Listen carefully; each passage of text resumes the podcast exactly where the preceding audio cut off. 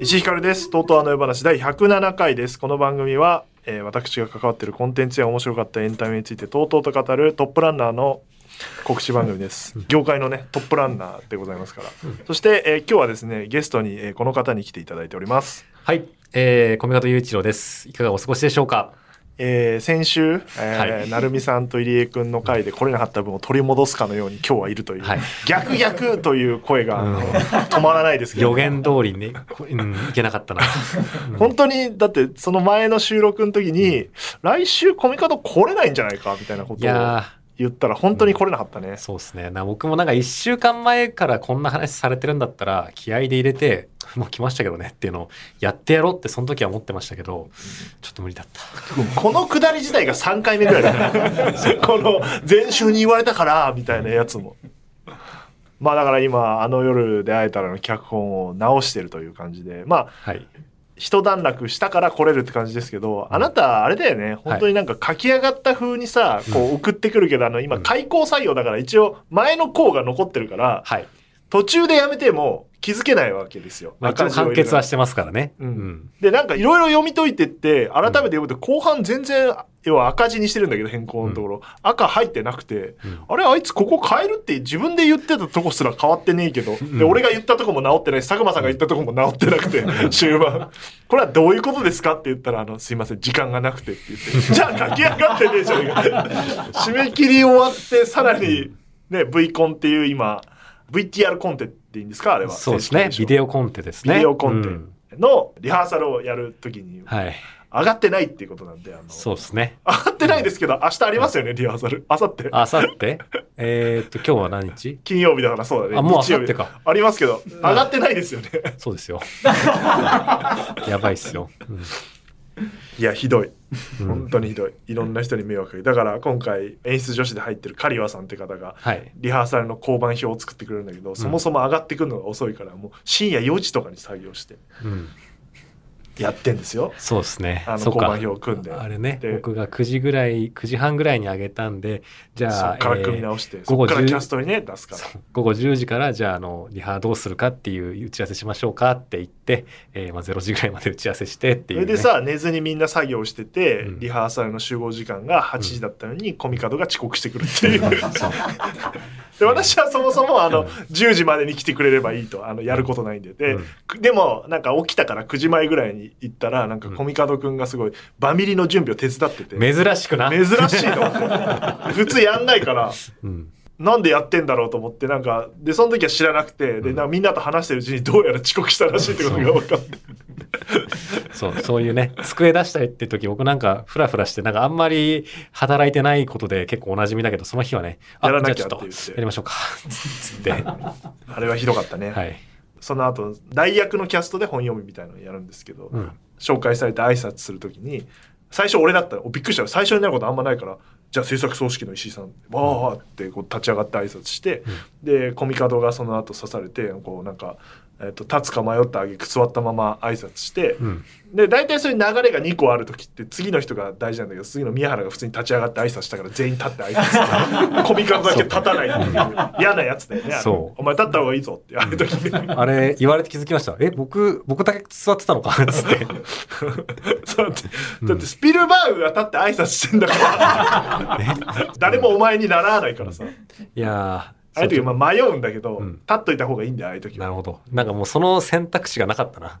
そう最初の方の人で立って、後でもっと偉い人とか先輩とかが立った時に気まずいから、あ最初に刺された人は立つしかないんだよな。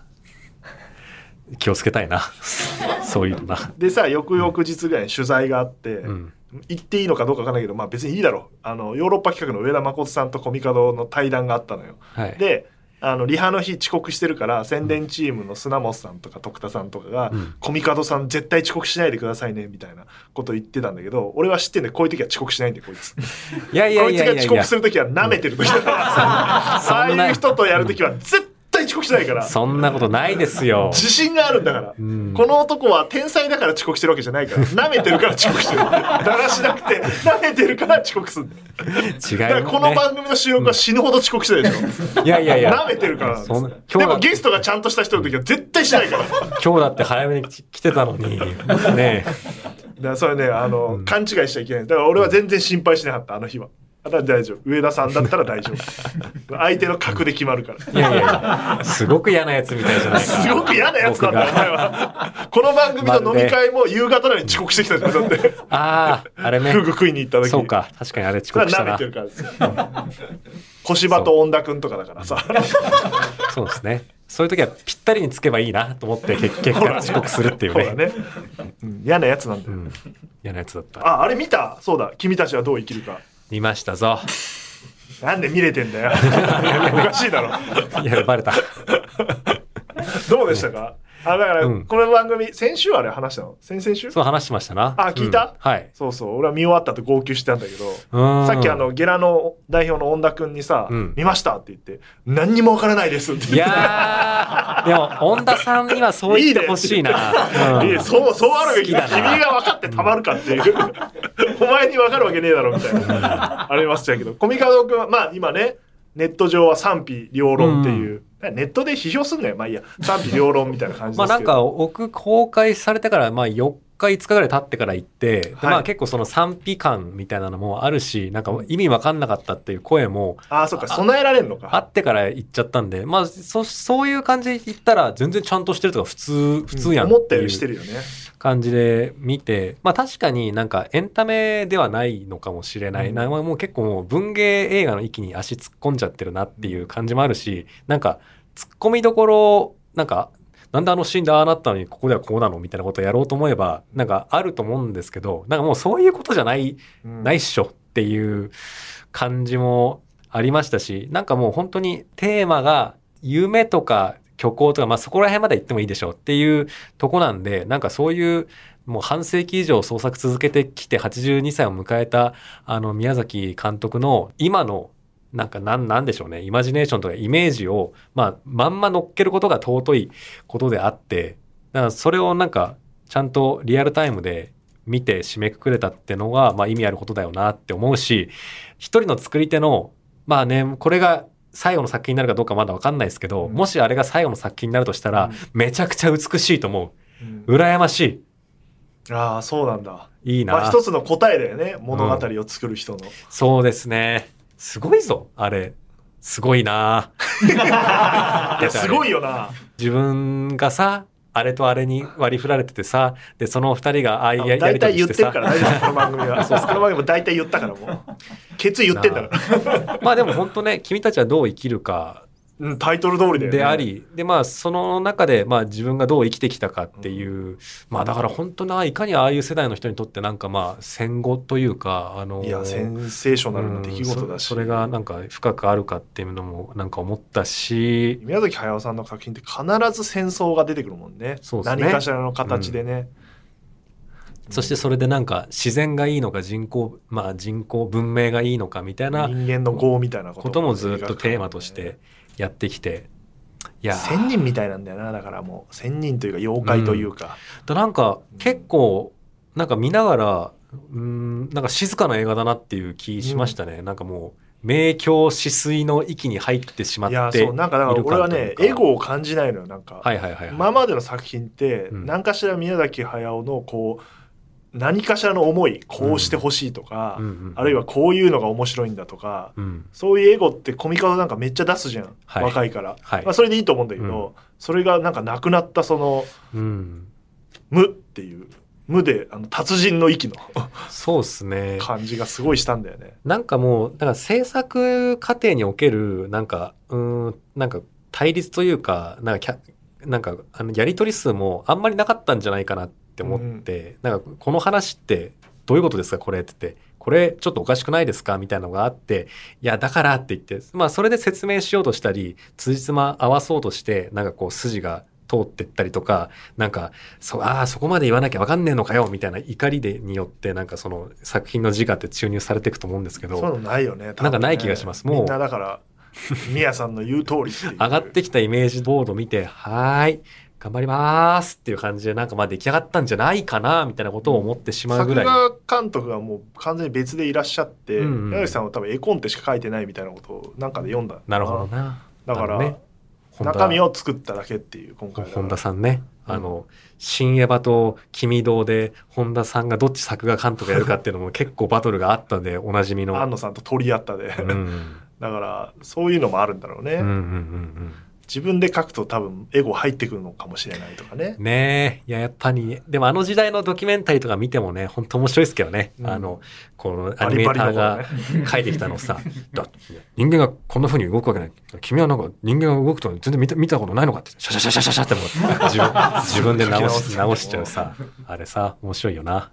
まあだからえな泣いたりしないの？俺はすごい泣いたんだけどえっ、と、泣いたりはししなくて、なんかでも、見てる最中は泣かないよ俺も、うんで僕はなんかあれ見てうん。もう本当にこの日本のエンタメ界アニメーション界にもう本当にすごいこう貢献をした方じゃないですか、もう本当にもう作った人だからね。こう公衆興行収入的にも何百億というお金を動かしてで国民的作家でそれで82歳まで第一線走ってようやく最後にこういうご褒美的な作品を作ることが許されるのであればもうなんか僕なんてもっと配信者は何だったんだって話。いや。なんか なんかで見たけど、だから俺もこれいろんな情報拾ってるから正しいかどうかわかんないけど、うん。初めて自分を描いたみたいな自分を描くことと向き合ったっていうまあその間もありました。から、うん。やっぱそういうのってやっちゃいけないことだって自覚はあったんううん。ね。なるほどな。それやっぱ隠すもんだからそれ、うん。今まで隠していたものを今回初めて表に出した。うん。そしたらあのピがいっぱいいたっていう。宮崎駿っていう人間性を好きな人と嫌いな人がいるっていうことなのかなとか、まあ、あとはさやっぱりなんかこう全部説明してくれないとわからないっていう人たちがやっぱ増えてるから今そういうエンタメ増えてるから、そういう層はもうアレルギー的につまんないって言っちゃうよなとかね。まあそうっすね。そうだよな。わからん。わからんよな。わからん。まあわからんとまあこもあるしな。まあ分からんよ。全然分からんけど、ね。でもなんかなんかいいじゃんでいい気がするけどね。だからだから辻褄合わせんのやめたんだろうねコミカドとかもう辻褄中じゃん、はい。でもできないんだよな、クソが。ああ、正しい作品作りてえ。だからどこか辻褄は合ってるんだろうね、まあ何かでそうですね。分からないけど。ロジックとかも超えた何かうん、本当にね、まあ、あの、あのね、石、あの石の、あれのみ、の、あの、あのパワーによる、あのロ、ロジック、なんかね、辻褄があったりとかしてるんでしょうな。分からんけどな、うん、でもなんかそうだね。若い人今を生きてる人たちへのメッセージ性は強いから受け取ったような、おやってみようかなっていう気持ちになる。なんかこう、うん。君特有のあの嫉妬するみたいな感じとは違う感情だった気がするんだよね。そうですね、確かに。あれに嫉妬するとかわけわかんないじゃん、うん。もう嫉妬とかないです。もう、あの、まず、カリオストロ作らないと 何にも始まんないじゃんって思った。未来少年コナンをまず作そう、らそういうの作んないと。うん。それはあるよなそういう話あでそんな中ですねええまあそんな映画の話もそうなんですけど7月20日にメディアデイ東京2023という謎イベントに呼ばれましたメディアデイ。出たけどよく分からなかったんですけど何？なんかメ,、うんメディアに携わってる人向けのなんかイベントがトークイベントみたいなのが何個かあって最後に懇親会があるみたいな。えーああそここの名前だ。ウィズ原宿ホールっていう名前なんだ。へえ、ウィズ原宿ホール。なんだそれ、うん。どこ？いや原宿の駅前へえ。もうすぐあ、ユニクロとかのあのはいはいはいはい。あ、そうなんだ。あんなとこにあんだ。アメディアのトップランナーたちが登壇するメディアの今とこれからのあり方を考える祭典祭典。よっ。ことですね私はお呼ばれしましてうん。漫画編集。集者の林志平さんと、あえープロデューサーの佐野あゆみさんとトークするあ。いいな。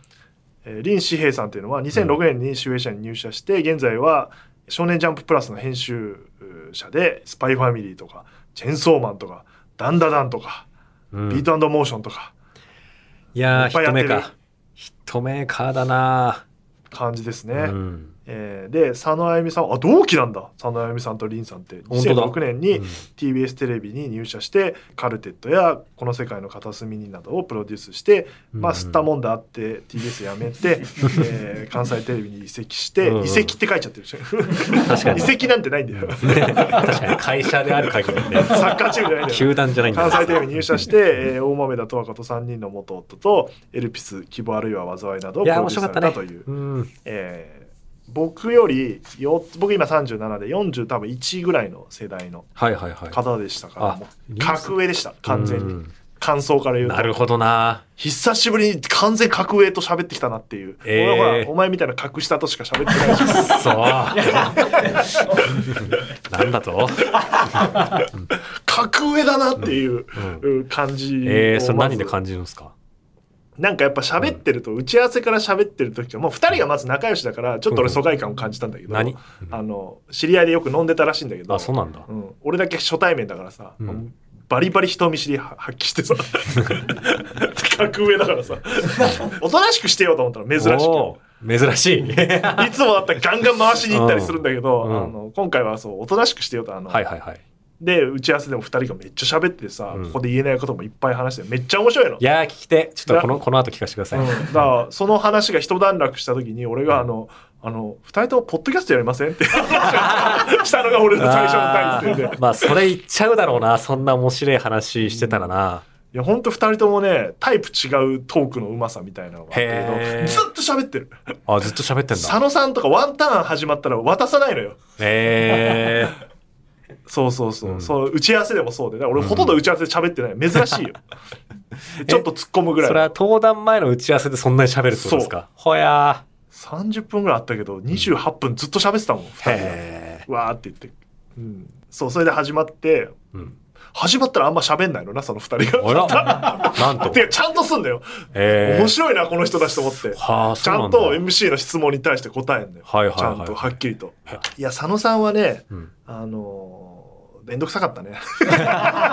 うん？それはどういった？めんどくさいタイプだね。君に近い。だからプロデューサーっていうよりは作家性がめっちゃあるプロデューサーなんだなと思ってう、話聞いてると、企画の最初の段階から作っていくって言ってたんで、あーでもゼロから始めるみたいなことを言ってて、うんエルピスの時なんかは、あのーもうずっと、えっ、と、何を自分がやりたいのかっていうのを掘ってってテーマを探してったって言ってて。なんかその記事読んだかもエルピス立ち上げにまつわるすんげえ長い記事。そうそう、ん。そこのさ経緯をちゃんと話しててさだからさっきも言ったんだけど TBS をあの人事異動があるから辞めて。はいはいはい。で結構どうしようって悩んだ末にカンテレに入ることになって、うんうんでエルピスの企画自体はもっと前からいろんなところに出してたらしくて6年ぐらいかけてで通ったのがたまたまカンテレだったっていううん。話だったんだけど、まあそういうのもあってそういう行動もできるはいはいはい。方なんだけど、でどんなエンタメ見てますかみたいな質問が来てはい。俺嫌だったの答えんの。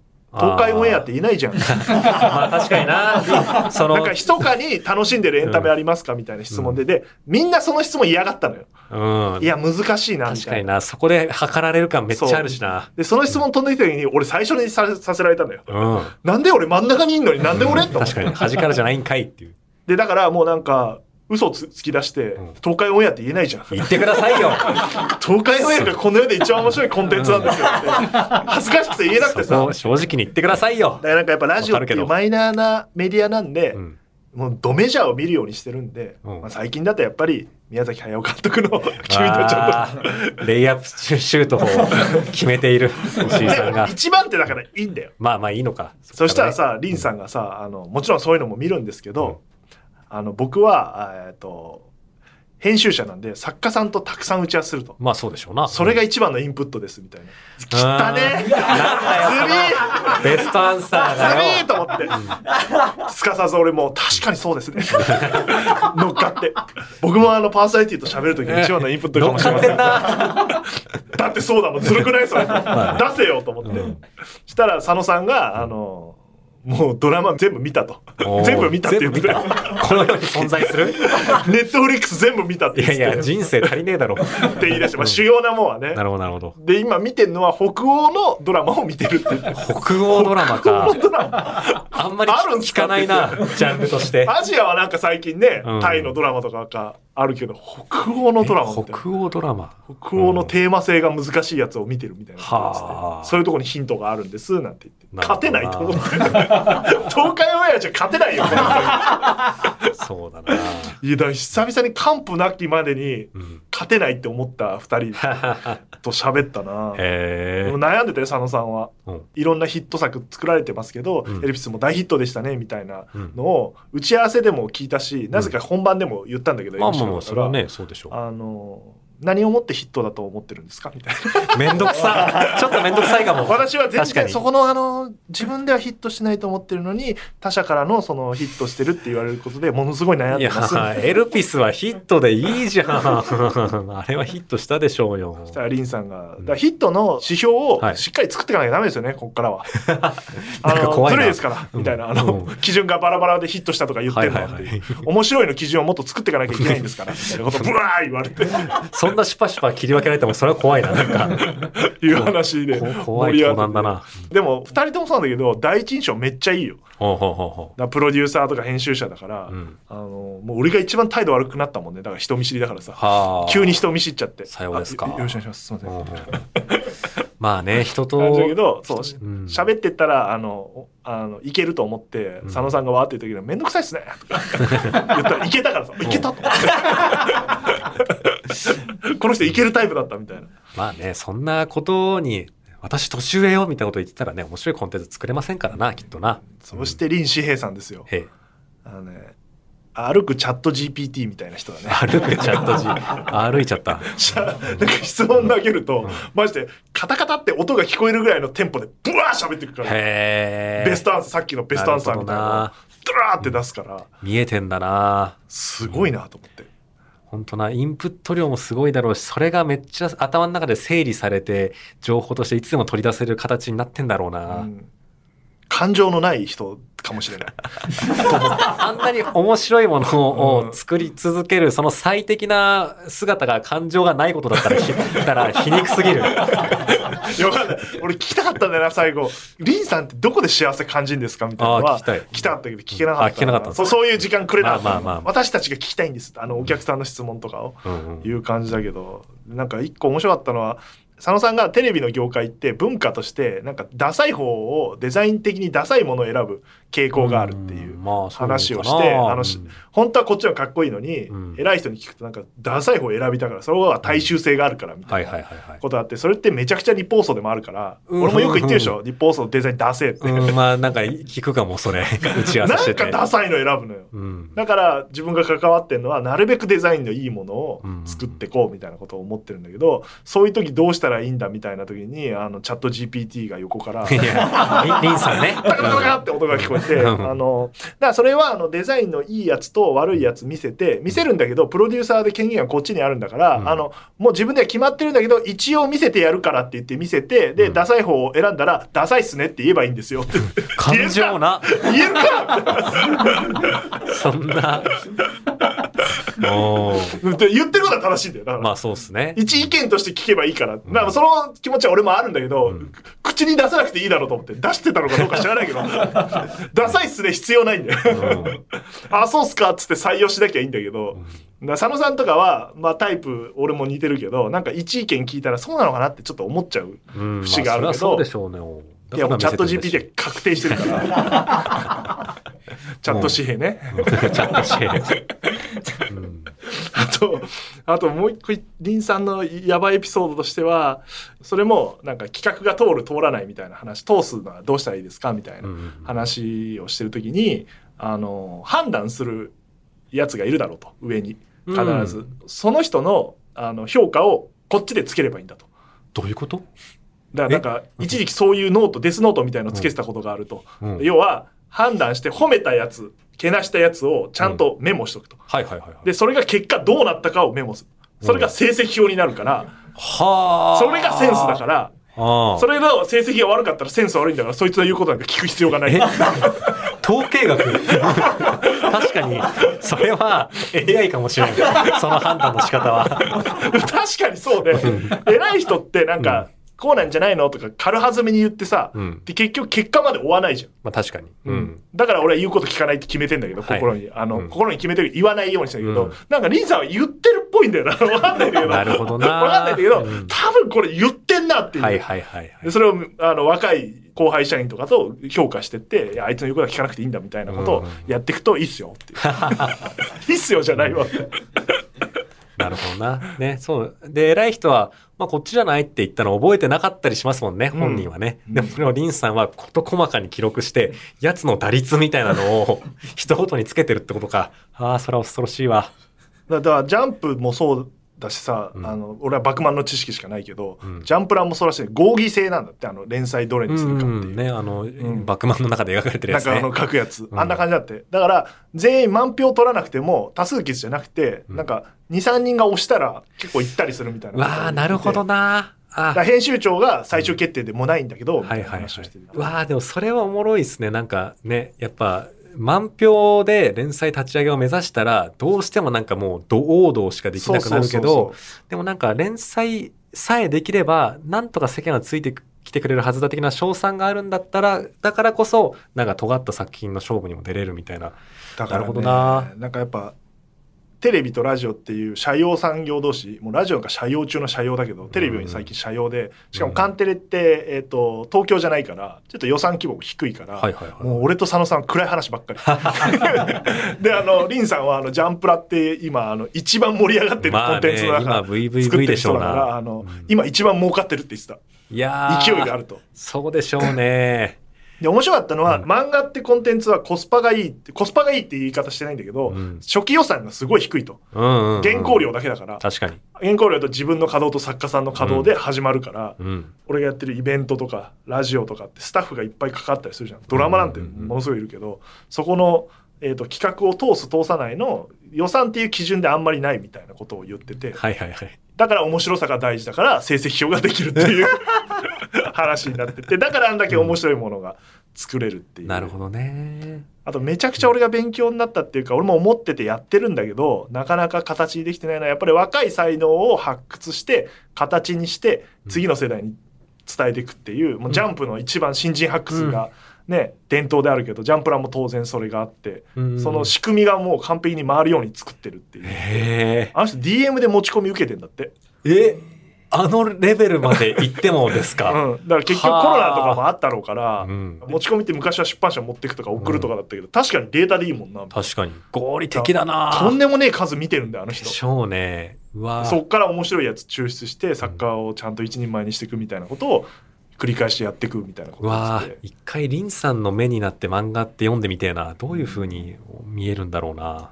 まあでも確かにな、漫画、その作家の才能とか能力に依存しすぎるっていう、なんか諸刃な部分はあるけど、でも確かにそうですよね。なんか完成品が出来上がるまでの、まあコストは確かに、あの他の、あのメディアに比べたら低いかもしれないから、まあバンバン試せて、バンバンそのリアクションを統計化していくオールナイトニッポンも本当はそうだったんだよ。新人を発掘して、うん。若いいろんな人に喋らしてはいはいはい。やっていく、でそれはディレ若いディレクターもそうだし、うん。これが回ってないのは金がないからな。うーん、投資だからこれってはい。損するから、うん。稼げないからさ若いパーソナリティとか若いスタッフは,、でもそこにお金をかけていかないとうん結局あの先細るだけっていうもう土星論をちゃんと言っててすごいな。かっこいいなと思ってだかそんな先まで見えてるのかよ。ら俺は嬉しかった本当にうん。俺の行く末が見えたからなさるほど。目指すべき。目指すべき。道が見えたよ。あの配信者のセリフじゃないけど。もう見えた見えた。見えたっつって。見えた、うん。あ俺は林紙幣みたいになればもっと感情を殺して生きていけばいいんだ。いやー、そして上の人にノーならノーって言うっていう、怖いな。これから石井さんがどんどん、あ、これはあれだろ、これ、これ、これ、これ、これ、これ、これ、あーね、はい、打ち合わせ終わり、パンとかみたいな、そういう感じになったら、ちょっと怖いけどな。その節あるけどうん。だ打ち合わせとかちゃんそういう感じじゃないんだろうけど、うん。まあ、本当そういう人だったな。面白いに多分貪欲なんだと思うけどお二人とも尊敬する先輩ができたからなんかなんかねこの番組とか来てもらえたらいいようね。わーそれは僕も、うんチャット GPT とか呼ばわりしといて呼ぶって お邪魔してえな、その時。来ていい？絶対聞かないと思って喋ってるけど、聞かれたらやべえな。まあ確かにな。いやそういう聞かない。なんかラジオ聞いてる様子は二人ともなかった。まあまあまあ、うんでも分かんないですよ。そういう人のアンテナのたね、高さの感とか感度を舐めちゃいけませんあ、からな。だから、あれですよ。あの、お名前をつぶやくの禁止です、今日は。なるほど。英語さんに引っかかるから。えー佐野さんは絶対英語さしてるね。だって俺があの終わった後ツイートしたらもうすぐリプ来たから。なるほどな。みたいな感じでしたが、ええいやいや、嬉しかったな。だから、他ジャンルでああやって頑張ってやってる人いるんだと思ったら、うん。俺も頑張れるなっていう気がしました。いや、よかった。石井さんが明るい話してるのを聞けてよかったです。久しぶりにうん。はい。それではですね、この後、あの夜の話をしていきます。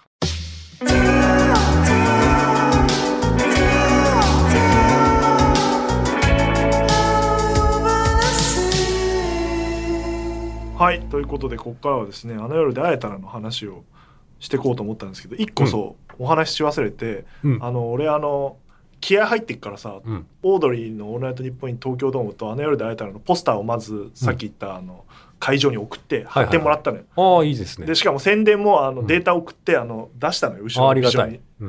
うんそそれをそんなことするんだっていう2人が お、いいじゃないですか。出し抜いた。出し抜いたっていうか、うんうん宣伝する必要なんてないんでしょっていう俺は気持ちがあったんだけどそしたらリンさんがさあの最後のパートで宣伝あればそれとはもうチャット GPT だからさもうバーって宣伝し始めうんてさ、よ。くその情報を空で言えんなっていうぐらい全部インプットされてんだ。4つぐい。らいのさ告知事項、イベントとでその中で言ってたのがワールドメーカーっていうアプリが最うん近ジャンププラス編集部から出したっていうはいはいはい。多分リンさんがものすごく関わってるんだと思うけうんうん。どあの絵コンテをお自分で作れるとかなんていうんだろう、うん絵を描かなくても自分で選んでキャラクターとかの画像を選んで吹き出し作って、えー効果とかもつけられて背景をつけられて作れるみたいなものを開発して最近リリースされて、うん。いやあれはすごいよあのアプリ。ねコミカド一回ね昔のベータ版使ってたんそうですす、そうですね。あの、ツールとして、だからなんか選択したり、本当になんか配置場所を選ぶだけで、なんか漫画みたいなね。ものがもう描けるって言って、だからもうもっと進化してるから、うんうん。いろんな漫画家さんが描いた素材とかがもう使えるようになあなるほどな。てしてるから、はいはいはいそれはそれで漫画として成立するもんができると。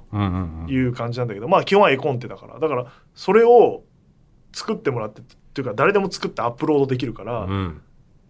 なんか話聞いてるとリーさんはそれを全部チェックしてセンスあるやつを見つけて 引っ張り上げようとしてる怖いなまだ、まだ新しい、ね才能を探探してんだ。言うんだけどちょっと触ってみてよあれめっちゃ面白いねあれ面白いっすよね。永久に時間使っちゃいそうだったけど、うん。漫画描くなんてとうもない時間だなと思ったいや、そうでしょ。あれをね、本当に線一本一本をペンで引くと考えたら、はあ、それだから絵絵コンテだけじゃない漫画の絵コンテだけじゃなくて映像のコンテとかも作れるモあ確かにそれにも有料。くっついてて広告とかも作れるんですようん、うん、うん、うん。うんなるほど。仕事を失う人が出るなっていうまあね。コンテを書くうん。あれも大変な作業だからな。AI ができたら失う仕事っていっぱいあるけど、うんもう出てきそうな感じだったなね。あでもそのリンさんが言ってたことでもう一個あったのは、うんなんかラジオもそうだし舞台もそうだしドラマとかもそうだけど、えー、と漫画の一番の特徴は絵コンテで打ち合わせすることだとあネームでネームですな。ネームで打ち合わせするうん、うん。から、もう最初から視覚情報と完成形が見えた状態でうん打ち合わせできるから、いあのよりいいものができてやっぱ脚本とかで打ち合わせしても想像できてるものが相手と自分で違う場合があるから、そう。そこを保管しなきゃいけないし、うん。えーそういう部分でやっぱりなかなか面白いものが作るまで時間かかるみたいな、うんコストが高いみたいな。ねえ映画だったらプリビズ演劇だったら投資稽古をやるにしてもねまあやっぱ人とお金がかかりますからな。だからそのワールドメーカー使ってこうやって作れるから絵描けない人でも、うんうんうん。それを使ってやることによってもっと面白いエンタメ作れるんじゃないかみたいなことを言ってたから、あれを使いこなせるようになったら脚本いらないかもよ。何？いやいやいやいや、まあ、なるほどね。だってそれで言うと宮崎監督はネ,、ネームっていうか絵コンテでそうですね。進めていくって言うじゃん、脚本じゃなくて。ねえ本当になんか血ヘド吐きながら絵コンテをずっと書いてるって言いますもんね。なんかそうそういう話聞くとさなんか、ラジオってどうすればいいんだろうなとか思うよね。映像ないからさ、うん。なんかワールドメーカーでラジオ作れないか。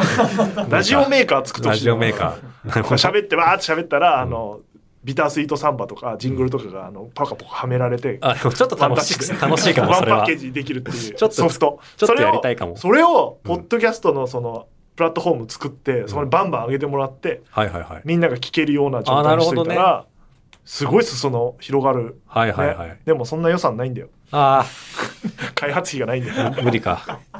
うん。でそこに投資をするかどうかが若い人を育てるかどうかの判断だって話して俺はやった方がいいと思うけどね、うん。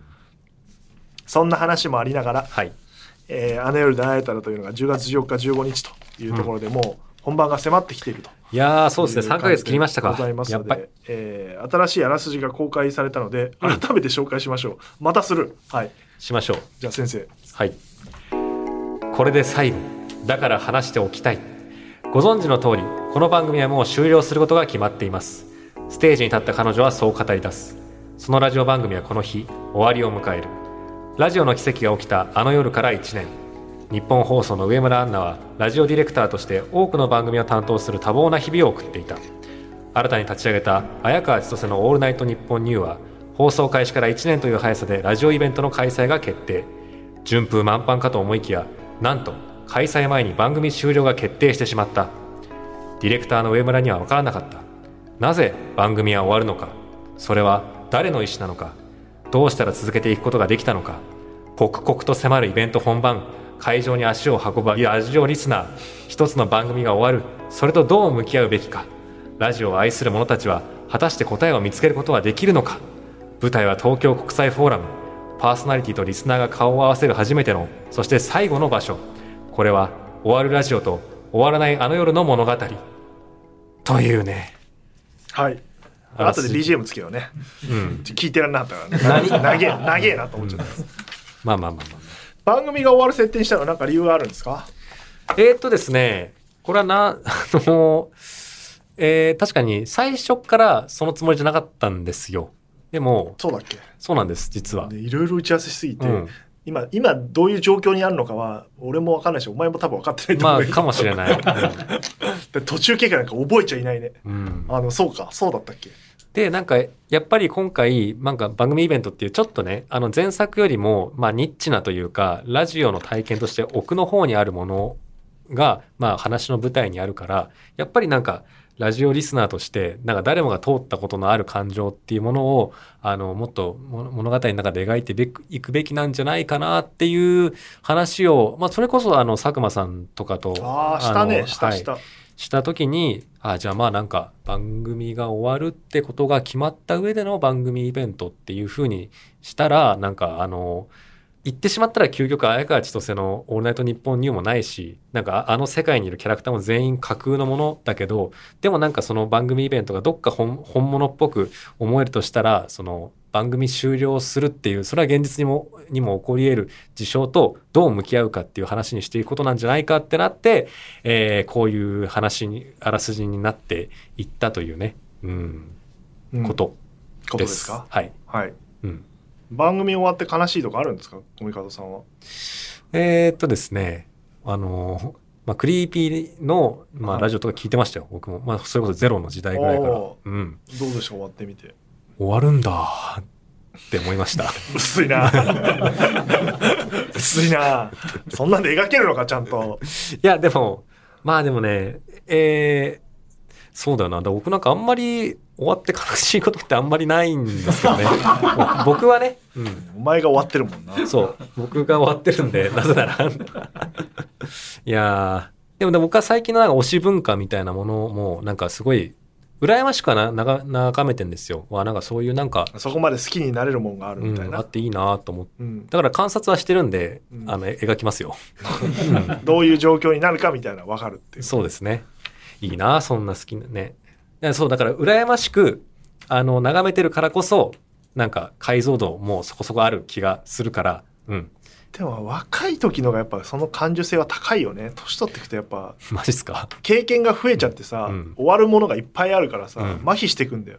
はいはいはいはい。だから俺が入った頃の「オールナイトニッポン」なんてもう毎年終わるから何かしら,、うん。みんな麻痺してんだよ。もう終わるのは普通だと思ってるから、はいはいはそういう状況の中俺みたいなあの何にも分かってないやつが来ると、終わってたまるかこの野郎みたいなタイプがい,、いて初めてその抗うことを しだすとうん。ものすごいハレーションだったね。終わるんだからオールライトは、うんみたいな。テンションと「いや面白かったらやってもいいでしょ」みたいな。いいですね。評価基準はどこにあんだみたいな、リンさんみたいなことを当時思ってたからね。うんうんうん。何をもって終わるか終わんないか決めてんだよみたいな。うんことを思って今も思ってるけどねそれは、うんうんうんだからまあ RP とか終わった時はいまだに恨んでますけどねその当時の編成局長とか、なるほどな。部長とかを全員覚えてますからね そりゃな、終わらした方はな、もしかしたら忘れていってしまうかも全し然忘れないけど、ね。終わらせることに慣れちゃうから、うんうんうんこれはスタッフ側の話ねうん。うん。だからそれはすごく感じないリスナーにとっては大事な番組だからさそうですね。どの番組であろうとリスナーはいるから悲しい人は絶対一人はいると思ってるから、終わらせちゃいけないようにまあ終わる時は来るんだけど、終わらせないように頑張るっていうのがやっぱりあるよねうんうんうん。でも終わらせようとする人はいるからねまあね、それはね、いろんな事情がね、あるんでしょうけどね、それはね。うんうん。それはねおそうだね連載終わる瞬間とかの話はでもなんか基準みたいなものをはっきりしてほしいみたいな成績表。つけた方がいいみたいなことは言ってて俺もそう思ってんだけどまあそうですね、なんかね。まあね、なんかジャンプなんてね、そのなんかアンケート至上主義し神話がね、あるとは、とはいえ、ああいうのはそっかそれが根っこにあんだろうな、うん、ジャンプとかはなるほどな。でもそれだけでいいんですかっていうことは今の世代の人は思うだろうね、むずいっすね。聴取率なんてさもう意味ないんだからさ まあ確かにな。それこそアンケートだからねあれ確かにアンケートで。どれ聞いてますかっていう、うんでそう誤差の範囲内で戦ってるからさうんうん。だからその数パーセントの話でずっとしてるんだからうん。あの意味ないのにそこにしがみついちゃうんだやっぱり評価基準を、うんで意味ないってもうみんな分かってんのにまだそれを見るというこの悪しきうん習慣、それぐらいしか客観的な数字としてはね、あの、同じ物差しで測れませんからな。うんものすごい話がずれた、うん 確かでも 番組が終わるとやっぱ悲しいから、に。うんうんうん。何が一番悲しかったかな俺まあ作ってる時はやっぱ RP 終わったのとか、まあ、バックナンバーさんとか逆に自分から終わるって言ってるからまあ辛いけど、はいはいしょうがねえなみたいな。諦めがつく感じはあったかなそうだよな。ハイハイさんとか AD だったけどうん。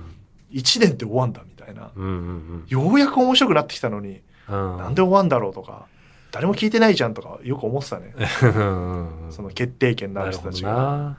みたいなこととかすごい思ってたないやー、誰もが納得する終わりってのはないんでしょうな。きっとな。ないねうん。全員が納得するのはないねうん。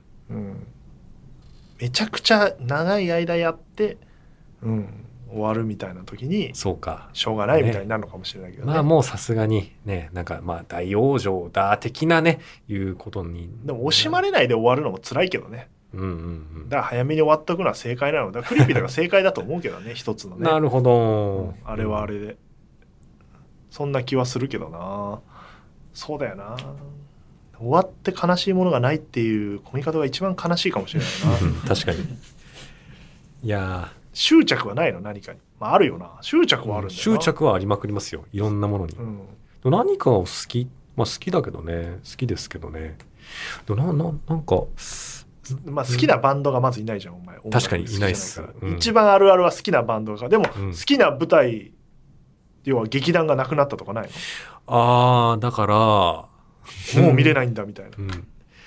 まあだからそうですね。だから俳優さんとか、まあその劇団がさ、もうやめますとか解散するって時は、まあ確かにそれは悲しいですわ。あった、うんよかった。悲しい悲しい。あったあった。うんそうするとやっぱさ、なんか、佐久間さんとかもよく言ってるけどさ、ん劇団なんてすぐ舞台、演劇って儲かんないから劇団がすぐ滑れちゃうから見に行って応援すべきだみたいなうんことを言ってるけど、やっぱあもっと何回も見とけばよかったなみたいに思うわけじゃん。うんなんか足しにねグッズの一つでも買っとけばよかったみたいな。そうっすね。うんそれが推し活だからさ要はならそうですね。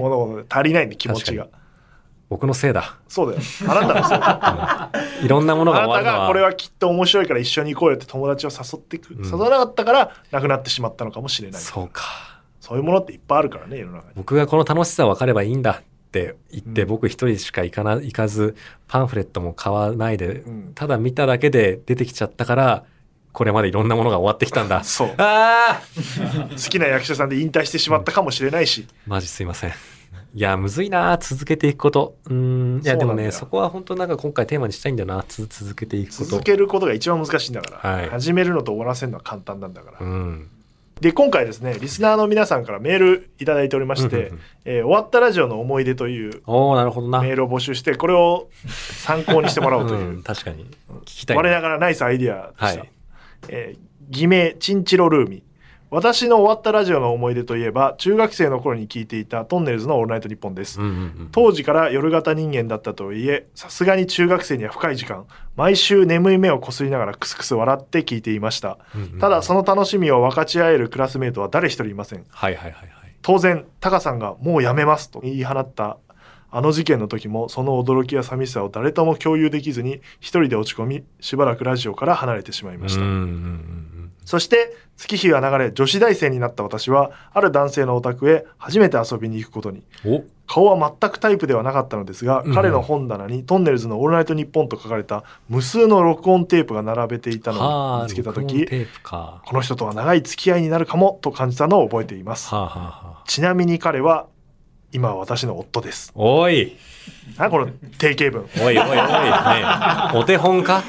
うん。持ちネタですねこれ多分。うん。この方の、これは、トンね。ネルズのオールナイトは85年から92年まで10月13日っていうバチクソ中途半端な時期に終わってます。ああ、なるほど。なんかちょっと、ええこの時期に終わるってことは何かあった。何かあったってことか。まあ有名な話だけどね。宮本さんっていう人がいて、うん。その人のこと嫌いだからやめた。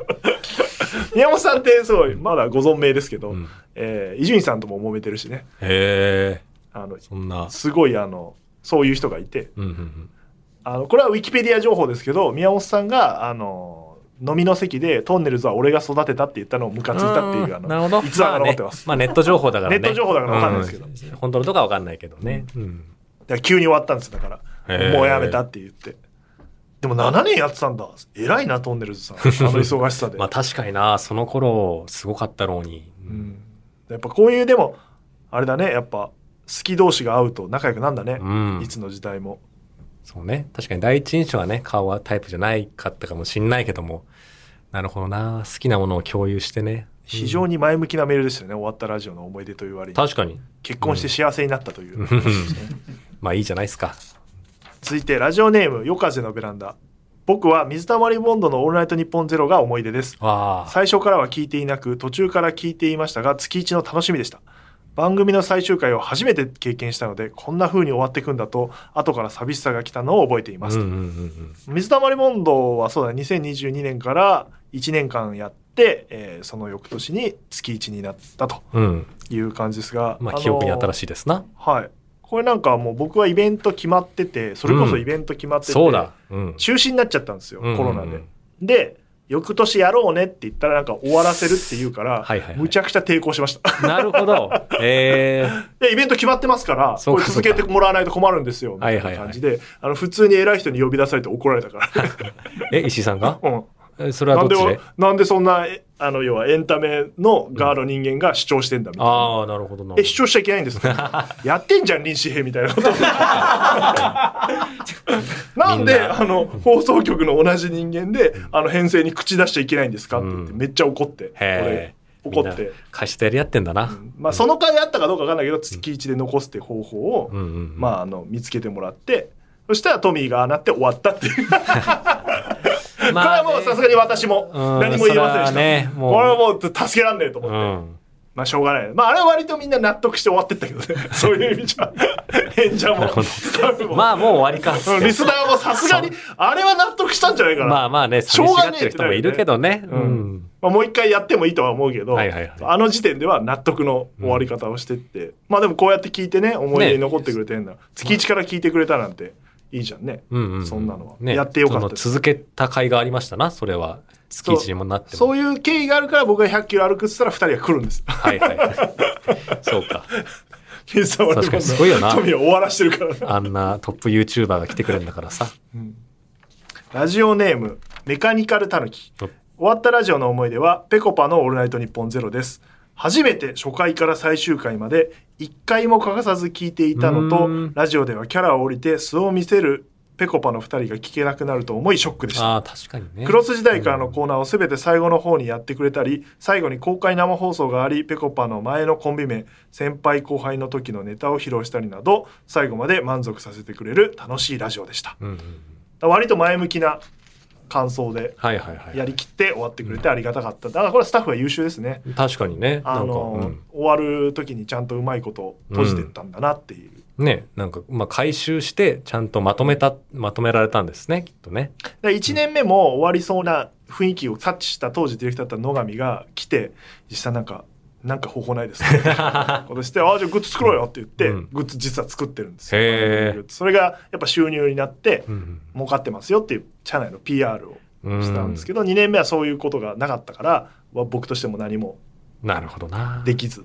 やっぱね番組側がそういうのやりたいって言ってくれないとなかなかね、うんうんこっちからやればなかなか難しいから、うんうんうん。まああったりもしたんですけどまあしょうがないですよね。これは編成の判断ですから、うんうんうん番組のプロデューサーの判断ですうか？ら、ん。うーん。まあね、ね。ビジネスだからねっていうところもあるだろうし。いやだから何をもってうん。ビジネスとして成功してるかっていう、またバトルモードに。これはリンさんも言ってるし、うん。佐野さんも言ってましたけど、うん。何をもってヒットしてる何をもってヒットしてないっていううん。基準が曖昧だからこうやってあの遺恨が残るわけですよ。はいはいはい。やっぱ基準を正していかなきゃいけないですね業界的に、どの業界もですけど。で言ってただからえええっと佐野さんのドラマって視聴率良くないんだっててか視聴率のいいドラマなんてほとんどないじゃんもう世の中うで、ん、まあまあまあまあ。そのアーカイブで見たりもするしさまあ確かに。それなのに視聴率の話するってどうなのってまずある議論がはいはいはいで広告収入が落ちているとうん。でも佐野さんのドラマって海外で売れるからうん。それがものすごい収入になってるわけうんうんうん。だから大豆田十和子とかはすごいヒット作ってヒット作っていうかうん成功した事例としてうん、残ってるんだけど、えー、とそことなんかあんだけ話題になったとかはあんま関係のない話っていううんことがあったりするわけだから、えージャンプラでもアクセス数がいいからとかあのいいね数が多いからヒットなのかとかうんうんうん。単行本が売れたらいいのかとか、グッズだって売れたりするよ。もう全然読んでる人は少ないのかもしれないけどグッズはめっちゃ売れたよ。そうですね。そしたら続ける理由にあるるんじゃないかとかはいはいはいはい。そういう総合的な基準を持たないと、うんうん。もうダメな時代なんだから、うん。あのねちょっともう熱くなりましたけどイラッとしたんで今。なんで終わったんだペコパンはああ、確かにな。やったってよかったんじゃないかや,、はいはいまあ、やれる方法あったんじゃないかな、うんうんうんあもうめちゃくちゃ批判してますから 気をつけないといけませんが、まあまあ僕がもしそっちの立場だったら終わらせてるかもしれないんで 僕は違う立場だから言ってるという。だけです。えーラジオネーム、夜風のベランダ。他局になってしまいますが、あ、日本放送じゃないってことか。えー別に大丈夫ですよ、あの他局でも。ゲラですからね。はい。うんえー文化放送でやっていた、えー土佐兄弟のカルチャー Z という番組が思い出です。僕が初めてメール採用された番組でもあったので、最終回には2年半の歴史を詰めた歌を番組に送りました。おお。あ、そういう、あれだね。企画をやったんだね。カルチャー Z。これだから、オールナイトの裏だね。これはしょうがないね。オールナイトの裏はね。そこはね、なかなか大変だと思いますよ。まあ厳しい場所ではありますな。うんうんあれだね。あと、終わった後の話を聞きたくなりますね、これあと。はあ、はあはあ、終わる時の話もそうだけど、ね終わった後どう思ったとか、うん終わった後どうしてったかみたいな確かに。ところが聞けると、すごいいいかもしれなですね。はいいはいはい。確かに参考になるかもしれん。はい。というわけで引き続き、とうとうあの夜話では、えーメールを募集しております。宛先はすべて小文字であの夜アットマークゲラドットファンです。で、えっ、と、この企画はですね、あのーもしかしたら、前回もちょっとやったんですけど、前回のあの夜を覚えてるでもやったんですけど、パンフレットでああ、はい、使えないかな。なと思ってますので、終わったラジオの思い出引き続きはいいただいて、なんかパンフレットにそういういろんな人のラジオの思い出あいいですね。が乗るとなんかテーマ的にも。そうそうそう、うんうんテーマとまあ乗らない可能性もありますけど、うん今一応受け付けて、えー、とそちらで採用するされる可能性もありますよ、という感じでございますはい。さあそしてチケットの3次選考が、えー今週土曜日7月29日、えーから始まると、えー8月6日日曜日までなのでぜひ公式ホームページをチェックして買ってくださいとはい。いう感じですね。なのでえっ、とですねこの番組的にはですねあれですよ。えー公開録音が決まりまして、えー日本放送ポッドキャストとうとうあの世話 in 東京ドームシティというああ、なるほど。ことで、えー、と東京ドームシティのイベントスペースで、えーとオードリーの「オールナイトニッポン」のお東京ドームのグッズ販売会をやってるんですけど、えーそれが7月29日のうん11時から品切れ次第終了なんですけどその中で、えー、とラクーアガーデン芝生広場というところで4時半から収録するとうんうんいう収録っていうのは要はあれですね皆さんお客さんがいたらそのそれに向かって喋るとう。いうん感じで参加無料でございます、えー。一応オードリーの「オールナイトニッポン」の宣伝グッズをなんか持ってきてほしいなとは思っておりますで出演は、えー、コミカドさんは出ませんうんうん石井とおゲストに、えー、とオードリーの「オールナイトニッポン」の作家の飯塚さんとチェ・ヒロシが来るとへいへいへい。そんな。チェ・ヒロシって伝わってるのか？まあでももうね、リトルトゥースだったら知ってるでしょ。リトルトゥースだったら知ってるけど、ね知らない人はさ、チェ・ヒロシってなんだって。でですね、あのね今言ったように「オードリーのオールナイトニッポン in 東京ドームの」えーグッズが、えー4月29日土曜日朝11時から売り切れ次第終了で、えー販売するんですがフォトスポットなんかもオードリーになるんですがなんとこの日ですね「あの夜で会えたら」のチケットを売ると。手売りすると、えーなるほど。えーはい。手売りっていうか、まあ、あのうん。受付をすると直接、あ聞いてませんか？聞いてなかった。コミカドさんがやるんですよ。あ、そうなの？コミカドはいさんが11時から18時までずっといて、あ、わかりました。あ、わかりました。あれ？うんえーだからここの場にはいるんですけど、はいは登録には出ません、はい。あ、ずっとか売ってればいいのね。はい。えーまあずっとやったら死んじゃうのであのいろんなスタッフと入れ替えながらなんであのコミカド雄一郎と会えるっておなじみの頼む。ここで買いに来てください。えー東京ドームシティで僕と握手じゃん。そうそう僕と握手じゃん。で一応、えっ、とですねチケットをすでに購入されてる方うん。そして、えっと、その場で購入、申し込んでいただいた方、うん両方にですね、あの、だ申し込んでる方は、あの、もう、購入した後の履歴を見せてもらったり、うんうんその場で申し込んだ方には、一応今、特典でステッカーを作って配ろうと思っておりますので、はいコミカド雄一郎に会える、ステッカーがもらえる、うん。えーオードリーのグッズが買える、おおとうとうの収録をやってるということで、ぜひ東京ドームシティにて、来ていたかだければと思いますので、うん。はい。ちゃんと伝わってなかった。さっき決まった。さっきの会議で決まったんで。あ、そう。すいません。あ、そうなんだ。さっき LINE したやつです。見てなかった。はい。で、ノベライズもやるよということで、あ、最新のゲラが来たんで、見ててください。業務連絡何？えー締め切りがあるんで、それを見て,、ください。楽しみだな。はい。あとはですね、あ、その、若い人に投資をするっていう意味では、唯一我々がやってる企画がありました、アンダー25お笑いチャンピオンシップという、うん。えー激赤字コンテンツ。おお。まあ、おそら投く赤字コンテンツ。そ。れが投資というもんですからな。決勝で配信チケットとか売ってバカ売れしない限り赤字が確定してるで。うん。おなじみの、えーアンダー25お笑いチャンピオンシップがですね、えー、と準決勝ですと。次は。うん。でチケットを売ってます。だから買ってくださいね。赤字のレベルを上げたいんで赤字すぎるんで今。あのシアターマーキュリー新宿というところで。8月5日から8月27日まで、えーやっていくとで直近はですね8月5日土曜日と8月6日日曜日が、えー迫っているということで、うんうんうんえー第1部が14時開演 MC がさすらいラビーさん。第2部が17時開演 MC 会期イエスどんぐり RPG あれ君好きじゃなかったっけ？どんぐりたけし。ああね、あの、どんぐりたけしさん。ドンタケの、あの、一発ギャグライブ見に行った日に財布落としたから、僕。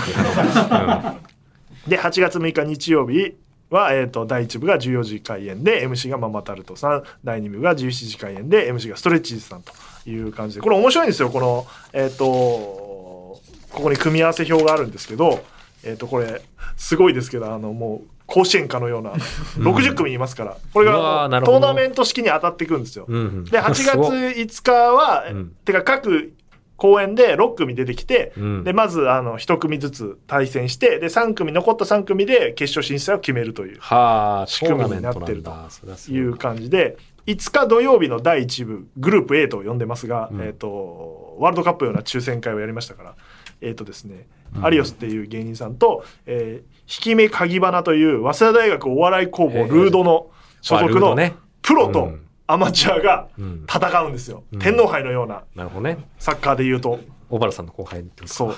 であと、うん。次がですね D っていう芸人さんと、えーアラン・スミシーという渡辺エンターテインメントの芸人さんなんですけど D さんは無所属なんですよ。はこういう事務所に所属してない人も出てくると。あ。なこるほどね。れ。どっち勝つか分からないですよ、うんうん。D さんは相当受けてましたけどね、へ二次予選で、D。はい、みたいなことがあると。でグループ B とかはですね、えー、ともう学生ばっかり。サメ友達とロンシャルドっていう日大対早稲田。うん。で嘘漫画同好会ベベっていうのは東京理科大学。東京理科大学でお笑いサークルあるんだっていう。コッキーというサークルと神羅万象っていうプロ渡辺エンターテインメント。みたいなことがあるわけですよ。駒澤大学の伝書バトっていうこれトリオなんですけど、うん。めっちゃ面白いです。学生でプロを破る可能性のあるうー芸人さんとか。グループ C には布ちゃんっていう上智のピン芸人さんです。車椅子に乗ってる口悪い芸、えー、なんかまたそれは尖った。はい、尖った芸です芸な。人さんとかがあの人力車の海底金融っていう、のに挑むみたいな。だからこの組はあの早稲田と上智と専修大学がいますから。うんうんうん。専修大学とかは早稲田に負けたくないでしょうね。やっぱり、うん。まあね、あるだろうな、そういうと、ちょっとな、偏差値、ね、あるでしょやっぱ。お笑いでは負けたくないみたいなの絶対あると思いますんで、まあそういう、えー、と学生対プロの戦いも見れるしプロ同士の戦いも見れるし、まあ、だからこの60組が5年後10年後 m 1とかキングオブコントの決勝に出てくるんですよなるほど。だから今のうちに言えるわけですよあのうん5年後に決勝上がった時に、あのー誰が出てくるか分かんないですけど、うんえー、とチャーシュー君がうん r 1で、チャーシュー君が r 1で出てきてにあ、ピンなんだねってことはね。うん。チャーシュー君はピンですねうん、なるほど。とかを言えるわけですようん。だからそういうふうなあの最初先物買いという企画。でございますね、でも俺はさもともとあの、アンダー25で、あの、知ってるからね出たからっていうのでね。うん、なるほどな。いやだから二次予選も大体全部見たし、ん一次は見れない日あったけど二次予選は大体見たし準決も大体見るから大体はこの世代全部網羅できるすごいっすね。確かにな。んこんだけ見たらな。だ友田オレっていう芸人さんは ABC お笑いグランプリもう決勝行っちゃってんですよああ、はいはいはいはい。あの要はあのあれは10年以内芸歴10年以内の中で,、で彼は今現役の早稲田のルードの学生の事務所とも契約してるってはいはいはいはい。えーちょっとプレッシャーかけるようですけど優勝候補ではあります、まあね、うん、ABC 決勝行ってたらな。うん。だからまあそういう芸人さんも出てるということで熱い戦いが繰り広げられます、えー。ぜひチケット買って楽しみ。えー1800円ですかね税込み、えー買って見てきて見に来ていただければなと思っております。はい。あれお知らせは何かありますか？えー、まだないです。でもね、ちょっと、お声が大きい一個、一個ないないってしたやつがあるんだよな。早く言いて。ないないでしたうん。あ情報解禁日が？いや、あの、関わることが、みたいな。関わることが うん、まあ、いろいろ頑張ってます。でも、まずは僕はあの夜です。よろしくお願いします。ではまた次回とうとうとおやすみなさい。